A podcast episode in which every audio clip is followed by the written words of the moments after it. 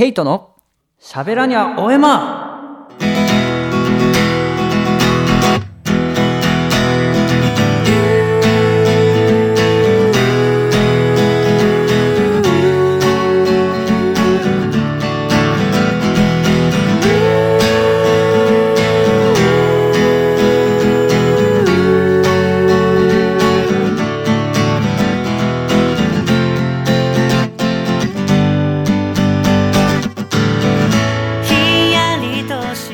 7月3日金曜日時刻は20時を回りました。皆さんこんばんは。シンガーソングライターのケイトです。はい第9回目の放送でございます。7月入りましたね。皆さん半年終わりましたよ。2020年。いや早いですね。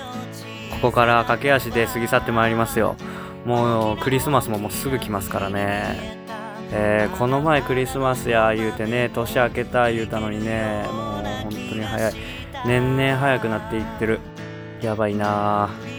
でもね僕近年毎年言うんですよ。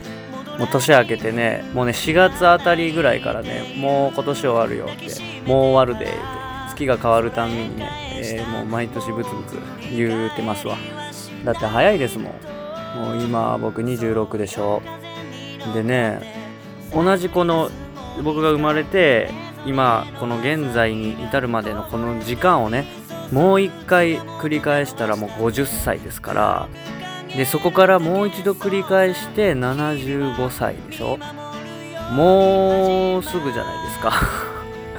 もうすぐでしょ？でもうそこからはもうわからないですよね。っていうかそもそも75まで生きれるかっていうところ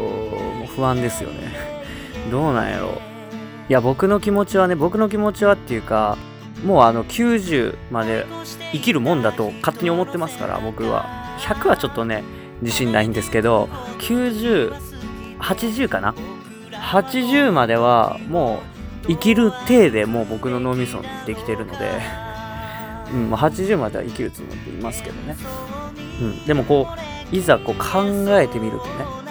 そもそも75まで生きられるのかというねえー、ところ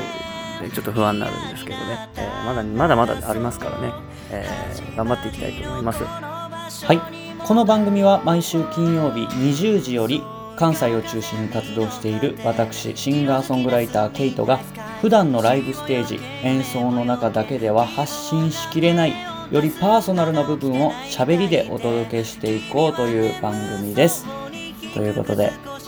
あの以前のラジオの放送でね鏡で視力は治るのか？というね僕の疑問についてあの喋ったと思うんですけど今回もねあの疑問シリーズで申し訳ないんですけどあの一つねどうしてもわからないあの疑問がねありまして大人になるとね大概のことは理屈でこうなんとか説明できたりとか理解できるじゃないですか。なんで空は青いのかとかね。どうして車は動くのかとかね。どうして海の水は青いのかとか。なんかそういうのってこう理屈でこうね理解できるじゃないですか。大概のことは。なんですけどねこうどうしてもそれで理解できないというかわからないことっていうのがたまにねえー、ありましてこの前のその鏡のこともそうですけどねあるんですよ。それがねあの今回の話なんですけどあのテレビあるじゃないですかテレビ。テレビ見ますか？今はもう YouTube とかネット社会になってるので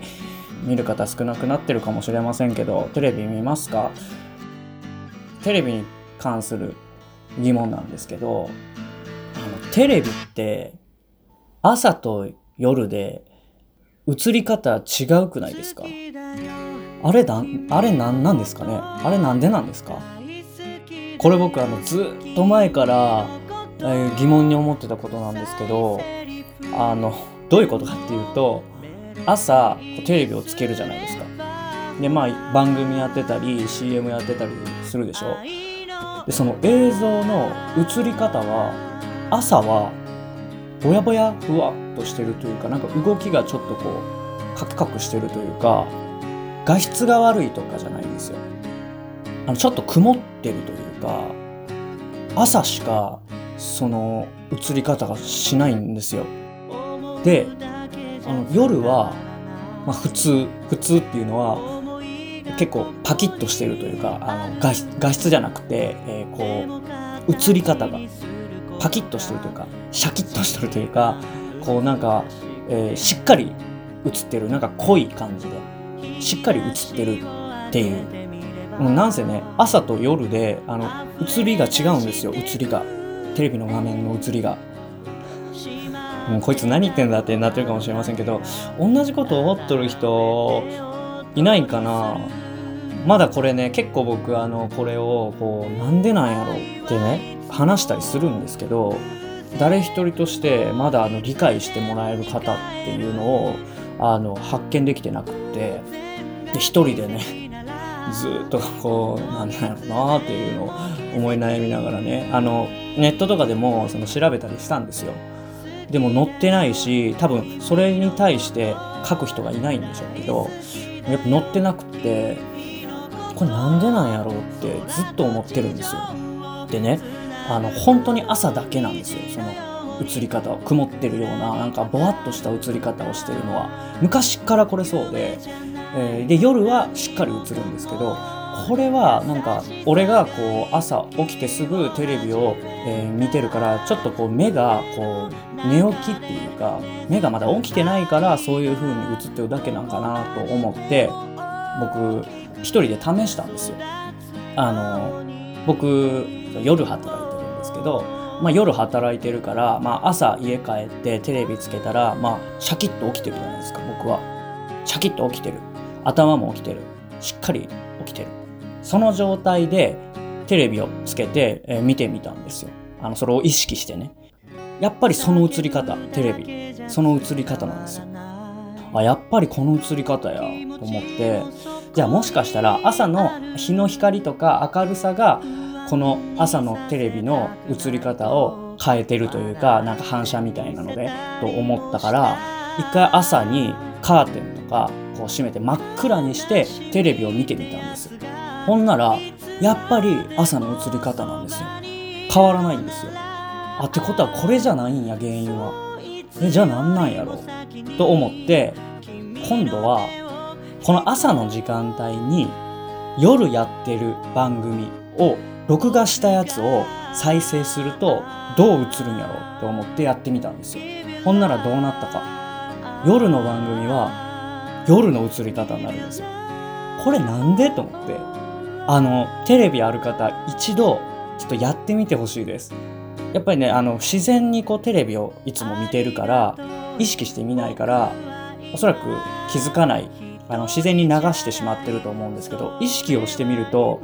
朝って映り方違うんですよ。で夜は夜。夜見てるなーって感じ。で朝はあ朝見てるなー朝やなーって感じの映り方をするんですよ。どのチャンネルを見ても。テレビの性能なのか何なのか分かんないですけど違うんですよね。これ何なんやと思いますか？これちょっとあの共感できる方いたらあそれ思ってたみたいな方がいたら是非お便りを いただきたいんですけどこれは本当にねずっと思ってる疑問なんですよ。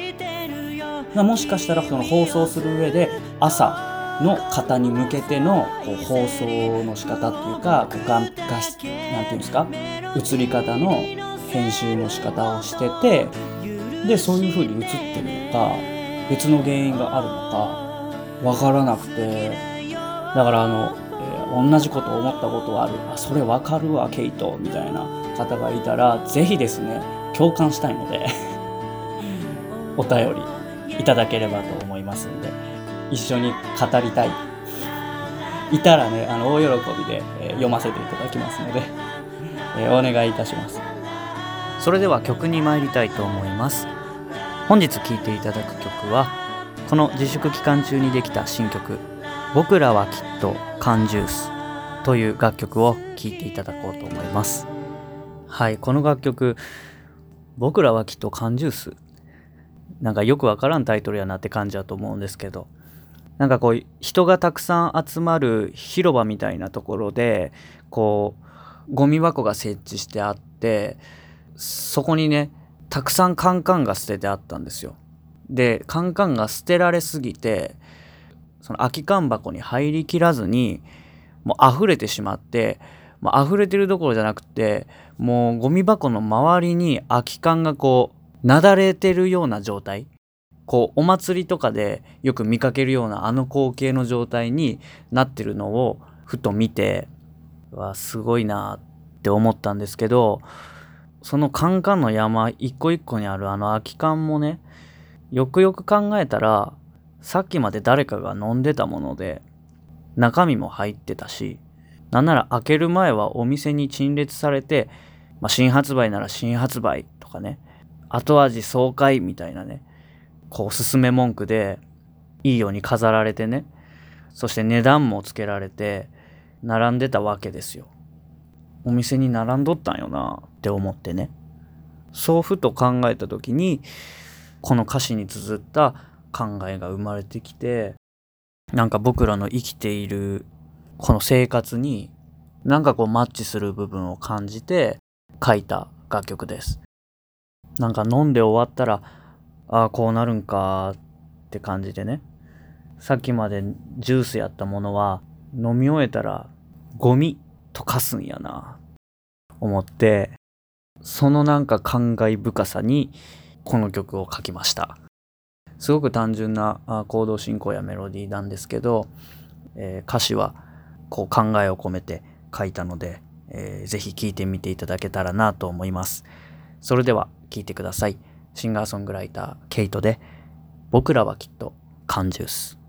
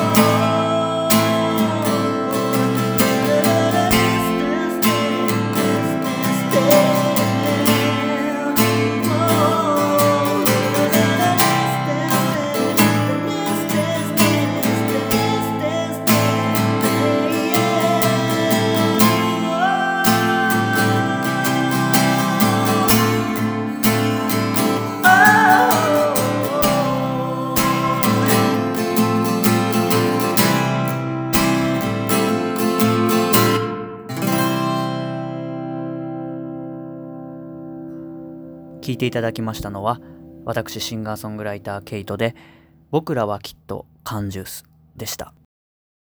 それではコーナーです。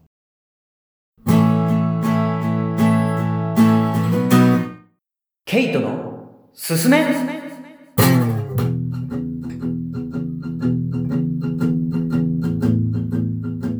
はい。このコーナーは私シンガーソングライターケイトが皆様にぜひお伝えしたいさまざまなジャンルのおすすめを独断と偏見と価値観でお伝えするコーナーでございます。本日ご紹介するおすすめは麺屋龍翔さんです。はいこちら僕の行きつけのつけ麺屋さんでございまして JR 京都線東淀川駅から徒歩3分のところにあるお店で梅田から電車に乗ると20分以内には到着できる場所にあるんじゃないかなと思います。はい。こちらのお店ねちょっと目立たないところにあると言いますか、まあ、隠れ家的なちょっと発見したらやったって思うような、えー、ところにあるお店で、えー、ちょっとちっちゃめのお店になるんですけどカウンターが8席ぐらいと4人座れるテーブルが2つというねちょっとちっちゃいお店なんですがそのちっちゃい空間で、えー、食べていただくのがこれまたすごくね、落ち着いた空間となってて非常に美味しいつけ麺屋さんです。まあ、主に看板メニューはつけ麺かなと思うんですけど、えー、いろいろ種類がありまして、まあ、通常のつけそばに加えて僕辛いのが結構好きなんですけど甘辛つけそばとか担々つけそばとかちょっと辛いスープにつけて食べるつけそばもあったりとか、えー、最近見つけたのはカレーつけそばカレーにつけて食べる、えー、つけそばなんかもあったりしてよく僕が食べるのは甘辛つけそばですね。でこのお店、えー、一押しなのは麺もね太すぎず細すぎずねちょっとしてる感じもなくしっかりとした麺で食べていただけてさらにこのお店の推しなのはやっぱりスープなんですよね。中にお肉や玉ねぎといった野菜系のもの具材が入ってたりもするんですけどしっかりその出汁の味がかなりカーッと効いてて濃厚なんですけれどもさっぱりしてるんですよ。結構ね濃厚っていうと結構脂っこいなとかえー、しつこいなっていうイメージがあるような感じがするんですけど、えー、ここのねつけ麺のこのスープはですね濃厚なんです。食べた時にすごくこうわっとこうあ食ってるなっていうがっつり食ってるなっていう濃厚感もあるんですけどさっぱりしてるんです。これ不思議でぐわってくるんですけどちゃんとこう抜けていくというかうまみの通る道をしっかりこうふっと開けてくれる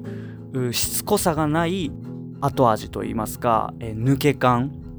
なんですけどだしもしっかり効いてたり、えー、いろんな具材で、えー、味付けしてあるのでしっかり後追いで抜けた後に後追いで味と香りがガッとそこから押し寄せてくるという感じで何度口に運んでも飽きない。そして食べててもしんどくない。なので濃い味が苦手な方にはとってもおすすめですし薄味が苦手な方でもおすすめ。すごくちょうどいい濃厚感を味わえるスープです。僕結構どちらかというと薄めよりは濃いめが苦手なんですよね。濃いとうわーってこう胸焼けがしたりとかちょっとうしつこいなってなっちゃうタイプなんですけどでも濃厚感は欲しい。そんなわがままな僕にもぴったりはまるぐらいの濃厚感を演出しつ演出しつつさっぱりと抜けていく。この後追い感。とっても不思議な感覚なのでこれ食べていただけるとこの感覚分かっていただけると思うんですがこれがね僕何度も足を運んでしまう部分であります。そして通常のラーメンみたいな中華そばもありましてこちらはねどちらかというとさっぱり、えー、薄めの味わいです。はい。なのでサクッとズルズルっといきたい方は中華そばがおすすめかなと思います。で僕このお店何度も行ってるんですけどもお値段もすごくリーズナブルで、えー、すごく行きやすいお店なんですね。僕がいつも食べる甘辛つけそばとかは850円。通常のつけそば800円とかなのでまあ、えー、梅田からね交通費込みにしてもね、えー、千円札1枚で食べれちゃうんじゃないかなというねぐらいとってもお安く充実した食事ができますんでとってもおすすめです。このお値段でしっかり食べさせていただけるというのはとっても行きやすいなと思います。でねもう一つあの細かいんですけど、えーと、お伝えしたい味噌といいますかあの僕レモン水好きなんですよ。レモン水。あの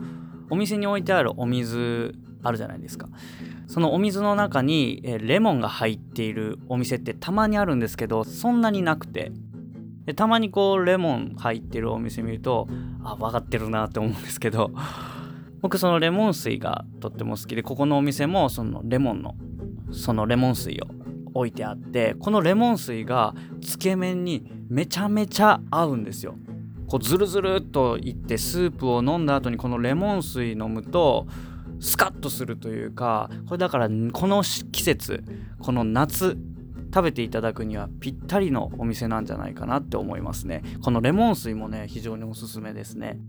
はい、えー、隠れた名店といった感じの雰囲気で、えー、お客様もね、えー、こう入れ替わり入ってはくるんですけれども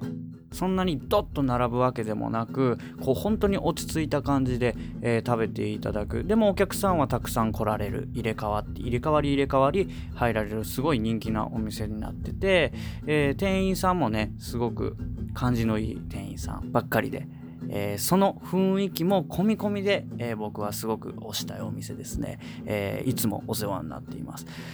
でお店に入るとね、え目に必ず入るかなと思うんですけど、えこのお店の中にねあのでっかくこうこのお店のこだわりみたいな感じの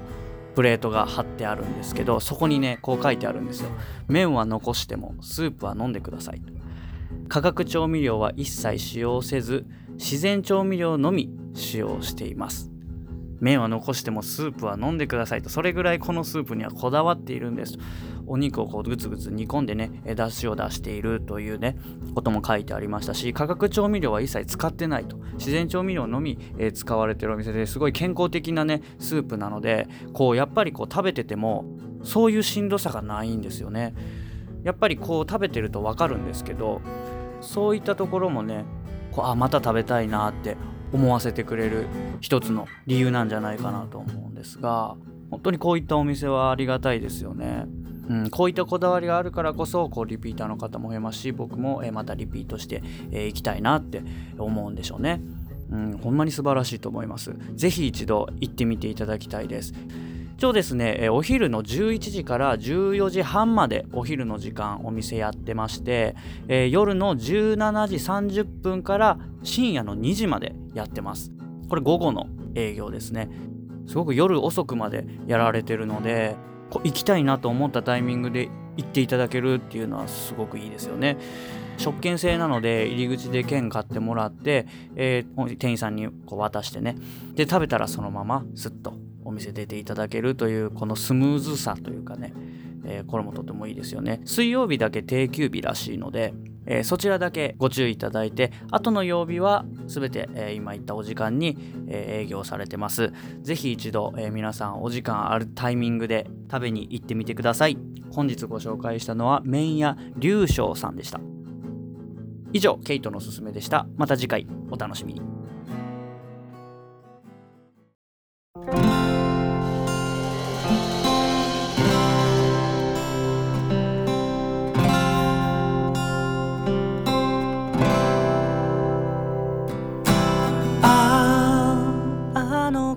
エンディングのコーナー。エンディング曲は私ケイトで「白いクジラ」をお送りしております。ということで今宵も30分間お付き合いありがとうございました。はいということでね、えー、先週無事にね、えー、僕もライブ再開、えー、させていただいて一発目、えー、総持寺チェンノガットさんでライブをさせていただきました。本当に久しぶりにお客さんを目の前にして演奏をさせていただいてやっぱりこうもちろん歌ってる時にね、えー、歌ってくださるお客さんとか歌ってくださる方とか、えー、レスポンスがね返ってくるっていうこの高揚感とかこの気持ちの入り方というのはあやっぱライブっていいなっていうのは本当に改めて感じました。やっぱり根本こう音楽が好きやから一人でねこもってギターかき鳴らして歌っててもそれは楽しいっていう風には感じるんでしょうけどやっぱりなんでこう今でも音楽をやってこう今でもライブをやるのかっていうのはやっぱりお客さんに自分が作ったものとか伝えたいと思ったものを込めたその玉を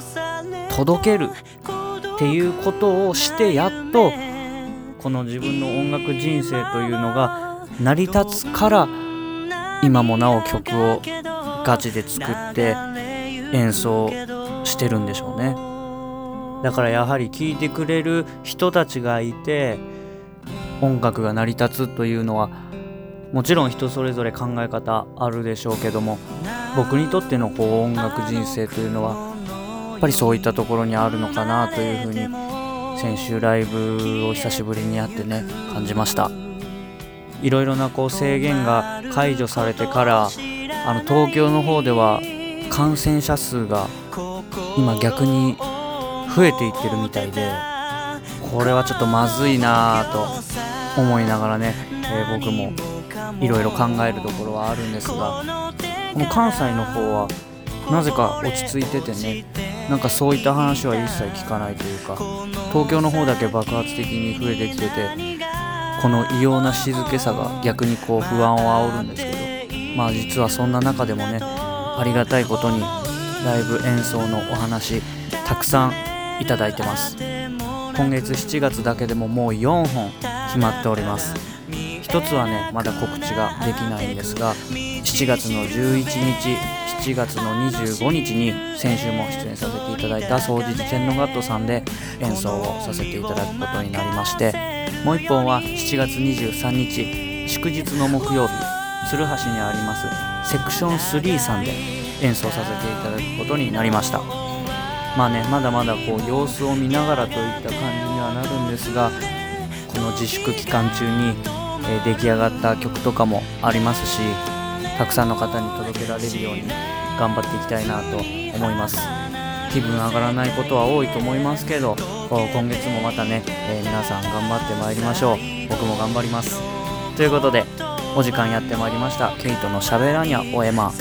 次回の放送は7月10日金曜日夜20時からでございます。パーソナリティはシンガーソングライターケイトでした。バイバイ。